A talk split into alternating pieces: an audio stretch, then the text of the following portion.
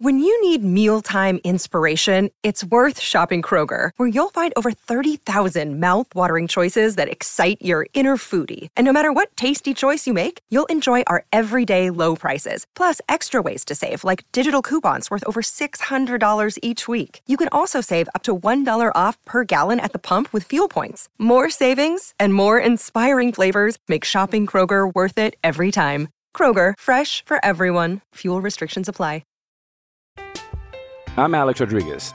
And I'm Jason Kelly. From Bloomberg, this is The Deal. Each week, you'll hear us in conversation with business icons. This show will explore deal making across sports, media, and entertainment. That is a harsh lesson in business. Sports is and, not uh, as simple you know, as bringing a bunch of big names together. I didn't want to do another stomp you out speech. It opened so, up so many more doors. The show is called The, the deal. deal. Listen to the deal. Listen to the deal on Spotify.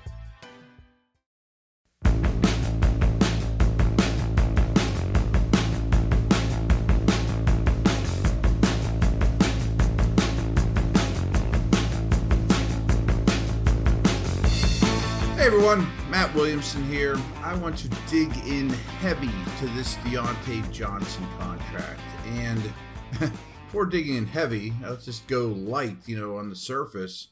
I am 1000% in favor of it from a team perspective. Hey, I also think it's a good good deal for Diontae as well. I mean, this is a guy that by NFL standards has not made a ton of money. He's performed at a very high level he's getting paid royally. And still, this is kind of the beauty of it from him, has a great opportunity when this contract's over to go make another deal. So he could probably get two more paid, or you know, one more in addition to this one, payday in his career as a 29 year old. You know, is when this deal is up for him. And with his style play, we'll get into all that. But first off, here's the contract. He it's an extension. So he is going to be under the Steelers' control for 2022, 2023, 2024. And then, yeah, that's his age 26, 27, and 28 year old seasons, the, the prime of his career. And then the Steelers can make a decision when he turns 29. And assuming his game doesn't drop off dramatically, he's going to get paid again well then. So again, I think by in a year or two, this is, is going to be a real bargain and again, he's going to get a chance to get another big deal. So I think really everyone wins, but especially the Steelers to me. Um, he he's making an average salary of 18, a little over 18 and change, uh, 27 million guaranteed. I honestly thought he would get when it was all said and done 20 million, maybe a smidge over. And the way this worked, and, and the timing's no accident. You know, the Steelers waited for couple of slightly bigger fish, you know, McLaurin in Washington, DK Metcalf with Seattle, uh, Deebo with the Niners, all of whom I think are superior players, but not by leaps and bounds to Johnson. And then they came in a little under that. They got the Boswell contract done, which who would have any problem waiting behind Boswell in the pecking order? Perfect. And then I love the idea of signing a star player in the middle of camp dog days of camp. And that's exactly what it was. You know, I, I think it's a great way to look you know, for team building, for morale. This guy works harder than anybody. Even his quote, uh, hold in, he was working like crazy after practice. He's doing individuals. He just didn't do team stuff. So you reward people that are quality players on the field that work hard, and you do it kind of in a public manner like this in the dog days of camp, the hottest day of camp. And it just boosts morale, and it's a, a fantastic, um, you know, carrot for everybody else, a, a motivator. So I think the money is very, very reasonable, especially when you look at the rest of the wide receiver room. None of those guys are going to be expensive soon. I'm not exactly sure how this affects Claypool. Um, Pickens, who I've often told you guys, I think will be a star. Um, comes up several years from now. Obviously, he's a rookie, so you space those guys out well. You know, maybe you give Pickens a similar deal in terms of average percentage of your salary cap when he's up, assuming I'm right about him being a, a star.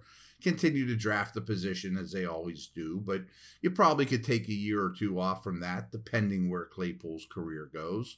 And I love Austin, and also check out my article on Miller. I think he's a real keeper as well.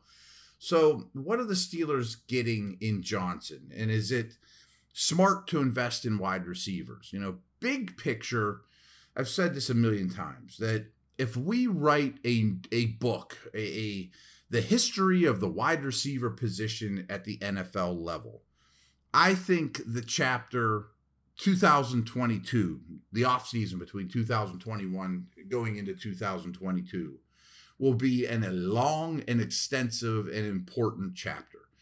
We've seen, I mentioned the guys that just got signed from the same draft class as Johnson that weren't first round picks, you know, because they hadn't made a ton before. They didn't have fifth year option situations. AJ Brown was also in that class. He got traded for, you know, a, a, a high pick, a first round pick, as well as signing a huge deal.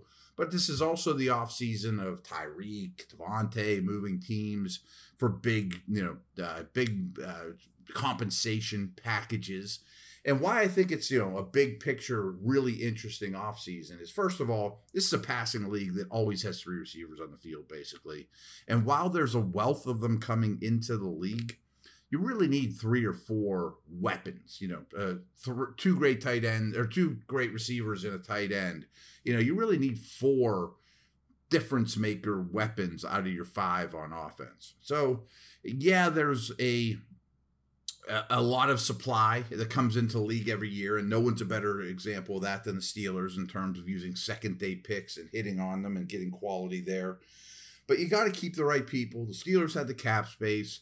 And I do think there will be some teams that, and I thought maybe Pittsburgh would be one of them, that, hey, we're not going to pay receivers. We're just going to draft a day two, one, second or third round every year. And if we hit on two out of three, we'll always have a cheap young receiver room. That's great and all, but sometimes you need leaders, you need foundational players. And that's exactly what Diontae is to me. He is a foundational player. Now, when I look at, uh, first of all, the, the term number one wide receiver. Gets thrown around a lot. People look at it from a fantasy angle sometimes. For years and years, I've told my listeners, whatever outlet I've worked for, that folks, there aren't 32 number one receivers in the NFL. That's 100% true. Used to be, I thought there was 10 to 14 in that neighborhood.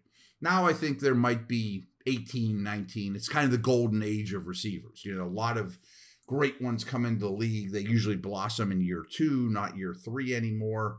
So it, it's there's more of them, but the demand is greater than ever as well. But not every every team has one. Just because somebody leads your team in receptions, Darnell Mooney in Chicago, doesn't mean he is a number one receiver. Is Diontae Johnson a number one receiver? I think he's about as borderline a case as you could make. I mean, he is a low end number one or an exceptional number two. So he's right on that fringe. He's the 15th to 18th best player at his position in the league. I'd rather have McLaurin, I'd rather DK Metcalf, AJ Brown, Deebo Samuel, etc. But if there is a true number one, he's right on that fringe.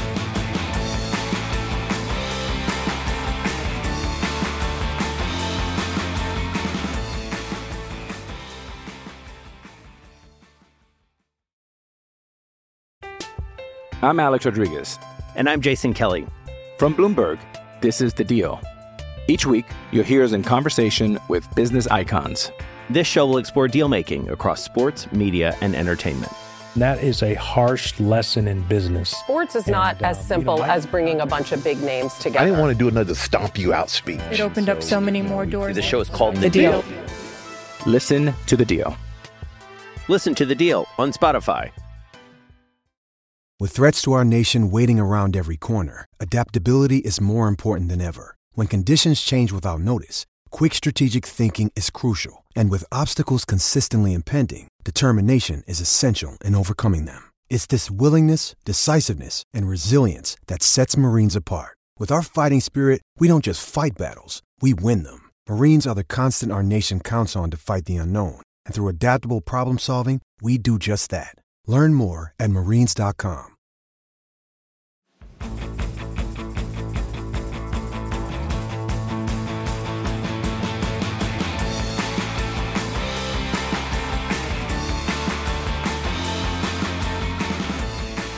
biggest thing of how I determine what is a true number one receiver is first of all, when I was scouting, the first lesson anyone ever taught me about scouting wide receivers, and it's way more true now than 20 years ago when I was a scout for the Browns, is watch every rep of a college player versus press man coverage. They don't see many of them. Um, it, it is absolutely instrumental at the next level to be able to beat press man coverage. Diontae Johnson's been the best on this team for a long time against press man coverage. Like, for example, Juju Smith Schuster, good player. A high percentage of his production has always come against zone. That's why he can't be an outside receiver, you know, snap after snap. He has to be a slot because it's a lot harder to press a guy from the slot. They have a two way go. You know, I mean, you can move them and motion them around. But a true X outside receiver that can line up and beat press man coverage time and time again, that's what the position's all about. Those are premium players. That's exactly what Diontae Johnson is. And he's not only the best on this team, but he's some of the he's one of the best in the league against press man coverage. Um, I know some people hate the drops. I've thought all along drops are an overrated statistic. The people, you know, get too worried about drops. First of all, targets are earned in this league. Whether Ben loved them or whatever, targets are earned. You have to get open to get targets. You get targets are earned. The guys that are always at the top of the league in drops are the Welkers, the Edelmans, that one, get open, and two, catch the ball in traffic and then get hit in the face by linebackers or defensive linemen that don't catch little out routes and then get bumped out of bounds. I mean, it's harder catching the ball a high volume manner in the middle of the field, quick hitters than just catching out routes and goes and you know the uh, posts and things like that. Is, does he have fantastic hands? No, but I do think Johnson's drops mostly came in a small cluster last year, and everyone now now he has this stigma, which I don't think is quite fair. Um, so I don't know that he'll get as many targets because they were also short, and the and the Steelers and Ben really were just attacking the short areas of the field. So I don't know that his target numbers will stay as high, but I think they'll still be extremely high because targets are earned and he gets open, especially against man coverage. Um, but I do think his ADOT, average depth of target, and degree of difficulty will go up. You know, he will have more longer developing, deeper routes, and I have a couple little numbers here to kind of back my point on what Johnson has done. And, and I'm stealing this one from Pro Football Focus. It's one of my absolute favorite stats. You'll see it time and time again in the articles I write about pass catchers and, uh, and receivers in general. And it's yards per route run. You know, it's every time you run one route, how many yards do you end up creating on average. I mean, there's so many routes wide receivers run and they don't even get the football.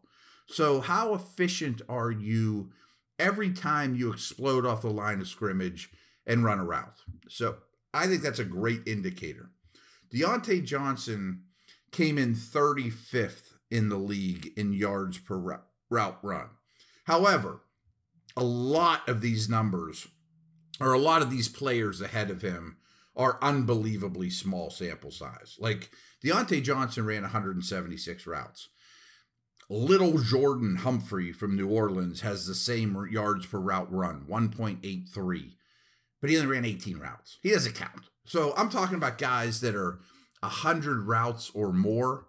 Here's the names ahead of him Stefon Diggs, DJ Moore, Hunter Renfrow, DK Metcalf, CeeDee Lamb, Michael Pittman, Brandin Cooks, Chris Godwin, Mike Williams, Tyreek Hill, Tee Higgins, Tyler Lockett, Ja'Marr Chase, Justin Jefferson, A.J. Brown, Davante Adams, Deebo Samuel, and Cooper Kupp. Cooper Kupp was the best in the league last year, 3.12 yards every time he runs a route. A remarkable number. Anything over two is through the roof. Um, you know, I mentioned Deebo; he's right under three. The Kupp's the only one over three. And again, um, Diontae was at 1.83. So he's ahead of some guys like Terry McLaurin, Christian Kirk, Keenan Allen, Mike Evans. These are all the best. Mike Jaylen Waddle is a speedster. So these are all the best receivers in the league, folks. And I, again, I think his yards per route run will probably go up because he's going to generate more yards per catch, if that makes enough sense. So again, that's just one number that I believe in that that really stacks him up against the best in the league. Like I'm just scrolling down here too. Like Chase Claypool, another Steeler, 1.67. That's okay. It's you know it's good. It's above average. But uh, just to give you an idea, you know, to put this in context a little bit more. One of my favorite analysts out there is Matt Harmon. I've known Matt Harmon for a long time. He has a site called Reception Perception where he just analyzes wide receivers and he watches at least eight games of every player and he gives you success on different routes, you know, all these different things about them. And he raves about Diontae Johnson in an in depth study. So, not only according to Matt, is Johnson in the green, above average on every route screen, slant, curl, dig, post, corner, out, comeback, flat. And you know, he's above average in all those routes, and he's dead average on a nine route, a go route. But here's what's more impressive to me, and this goes back to my my theory about man coverage and things like that. Diontae Johnson is in the 98th percentile success rate versus zone coverage. He's in the 91st percentile versus man coverage, the 89th percentile versus press man coverage. So he's a B plus plus versus press man coverage. He's an A minus minus or A minus versus man. He's an A plus versus zone. These are elite numbers, elite numbers. And again, everyone kind of knew what he was doing too. You know, if you vary things a little bit, uh, you know, in terms of what they ask of him, I think they only go up, even if the new quarterback doesn't feed him like Ben. So I mentioned the the drop rate. Here's another thing that that Matt mentions. Uh, last year he had a 10% drop rate. It was really bad, but it was really over the course of a month. This past year dropped all the way down to 3.4%. I mean, 3.4% drop rate with that kind of target number is fine. You know, and again, they're hard catches. They're in the middle of the field, very tight quarters. The quarterback's not helping him particularly much. 176 targets, and you only drop 3.4% of them. Not bad at all. Very overblown thing about him. So here's the final thing Matt says about his summary of Diontae Johnson. Diontae Johnson checks so many boxes at the wide receiver position and has a trump card trait in his ability to get open. We should be excited about the, what the future and a quarterback change will bring to his game. I couldn't agree more. I just think that's exactly what you're looking for at this stage of his career, which he's hitting his prime years. He conceivably could be getting better. Um, I think the offense will help him more than it'll hurt him. And that's exactly the type of people you invest in. So, in a nutshell, I think this is a very shrewd signing. Works out extremely well for the team. And just want to give you my thoughts. So there you have it. Thanks so much. I am Matt Williamson. Give me a follow on Twitter at Williamson NFL. Check out all my stuff on the DK site here for sure too. I've been doing a lot of receiver stuff there as well. Thanks. See you later.